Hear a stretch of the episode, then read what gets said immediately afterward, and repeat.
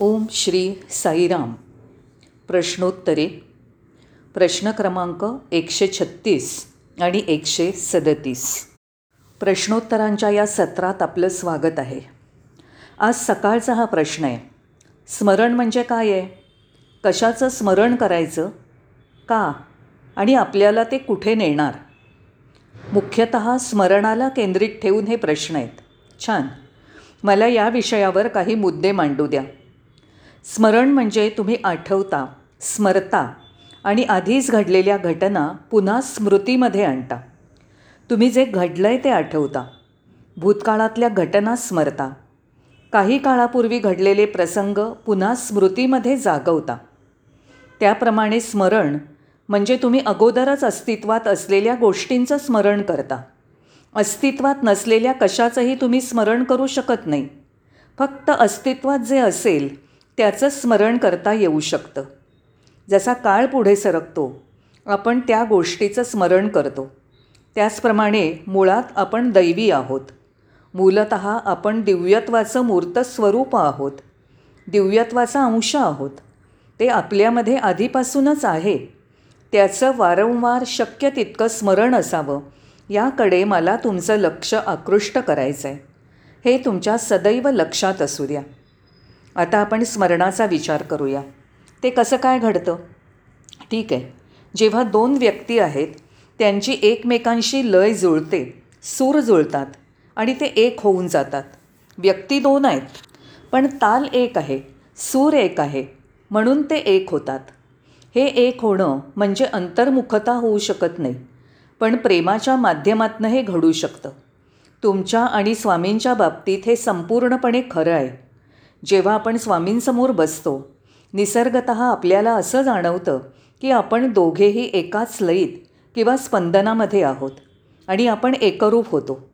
परंतु शब्दांनी याचं वर्णन करता येत नाही अशक्य. त्यांच्या जवळ बसणं म्हणजे सखोल चिंतनात असणं प्रगाढ ध्यानात असणं किंवा त्याची महिमा गाता गाता आणि भजन गाताना त्यामध्ये संपूर्णपणे हरवून जाणं. काय घडतं? तुम्ही आणि तुमचे गुरु एकाच स्लईमध्ये एका स्पंदनामध्ये प्रवेश करता आणि एकरूप होता. हेच ते आहे. ही एकरूपता स्मरायची. एकरूपतेचे हे क्षण आठवले गेले पाहिजेत. काहीही न करता नुसतंच गुरूंच्या बाजूला बसल्याने काय होतं? गुरूंच्या वलयामध्ये आपण एकरूप व्हायला लागतो. गुरु कदाचित कोणता संवाद करणार नाहीत. त्यांच्याकडून आपण काही श्रवणसुद्धा करणार नाही. काही ऐकलं जाणार नाही काही सांगितलं जाणार नाही. पण आत्मभानात मात्र आपण बुडून जातो. उदाहरणार्थ इथे ज्योत आहे. या ज्योतीने दुसरा दिवा प्रज्वलित करता येतो. या ज्योतीने दुसऱ्या दिव्याला प्रज्वलित केलं हे तुम्हाला माहिती आहे. याचप्रमाणे आपण आपले दैवी गुरु भगवान श्री सत्यसाई बाबांशी भावैक्य पावतो. हाच खरा धर्म आहे. आणि असं संक्रमण होतं. हे सर्व शास्त्रांच्या पलीकडे आहे. हे सर्व शब्द आणि शब्दसंग्रहाच्या पलीकडलं आहे. सर्व तत्त्वज्ञानांच्या पलीकडलं. अंतिमत आपल्याला अस्सल अनुभव देतो. आणि अशी गोष्ट फक्त साक्षात्कारी विभूतीच्या सहवासातच घडते.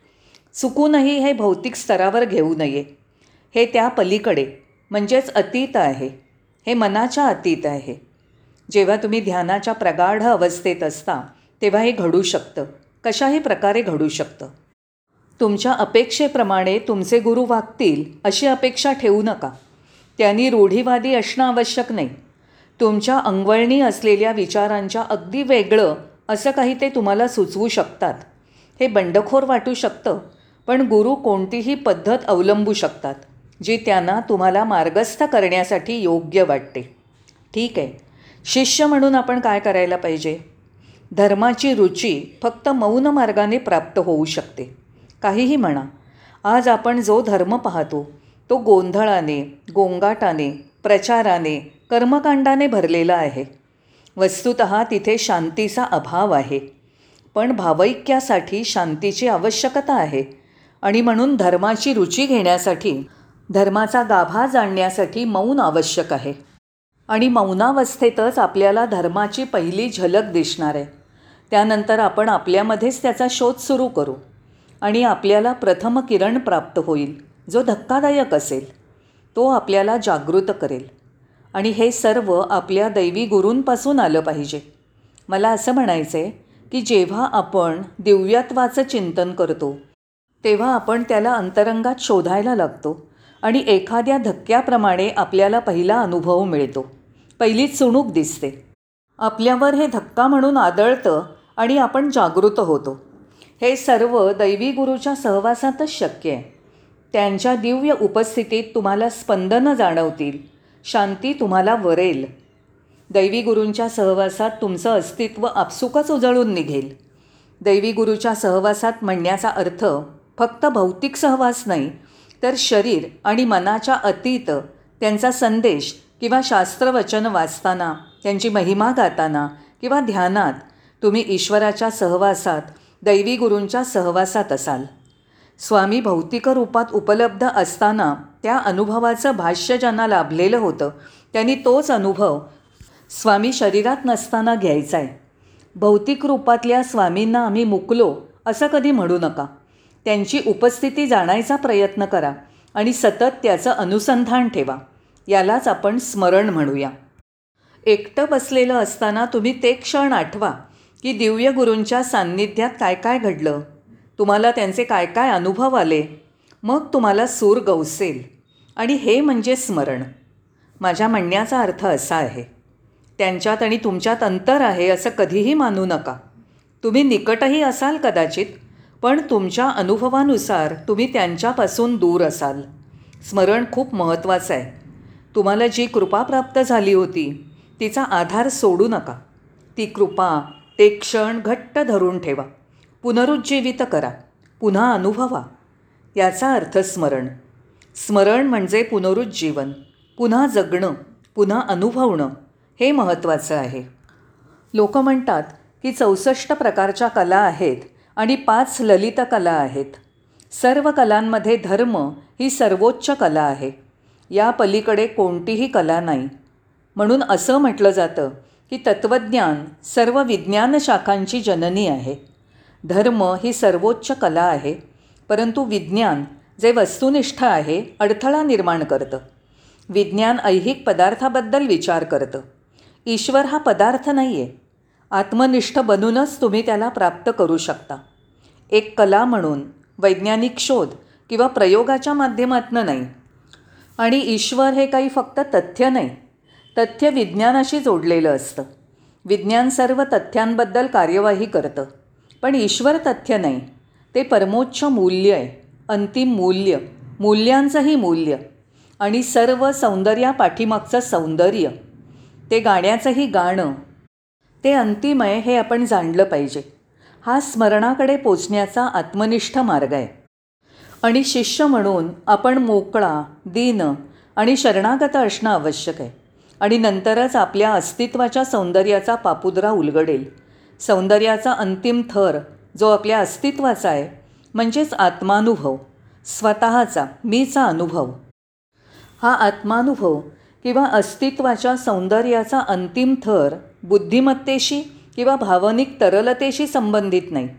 आणि हा अनुभव स्वतंत्रता समृद्धी प्रदान करणारा आहे.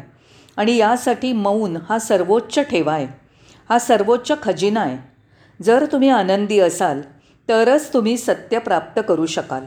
होय आनंद आणि सत्य हातात हात घेऊन चालतात. सत्यनिष्ठ माणूस सदैव आनंदी असतो. म्हणून आपण सदैव आनंदी असायला हवं. आनंद आपला जन्मसिद्ध हक्क आहे आणि त्यामुळे सत्यप्राप्ती होऊ शकते. म्हणून स्मरण ही एक सुंदर कला आहे. नवविधा भक्तीमध्ये स्मरणम म्हटलं आहे आपण स्मरण करतो स्मरण करत जातो म्हणून स्मरण अत्यंत आवश्यक आहे. त्याच्यापूर्वी नवविधा भक्तीमध्ये श्रवणमचा पण उल्लेख आला आहे ऐकणं अंतरीचा आवाज ऐकणं अंतप्रेरणेला ऐकणं म्हणजे श्रवणम. आणि मग मननम. मननात काय घडतं? आपण पुनरावृत्ती करतो स्मरण करतो आणि त्यानंतर बहुतेक कीर्तनम त्याचं महिमागान जे काही असेल ते किंवा स्वाध्यायाचा मार्ग किंवा स्व अभ्यास किंवा पारायण त्याला तुम्ही काहीही म्हणू शकता. किंवा त्याच्या पवित्र नामाचं स्मरण जप त्याच्या अद्वितीय नामाचं स्मरण किंवा ध्यान त्याचं ध्यान. जे काही असेल ते या सर्व त्याच्याशी एकरूप होण्याच्या पद्धती आहेत. हाच स्मरणाचा उद्देश आहे. म्हणून याला एक विषय म्हणून घेता आला. एक योग्य प्रश्न एक योग्य व्यक्तीकडून. का?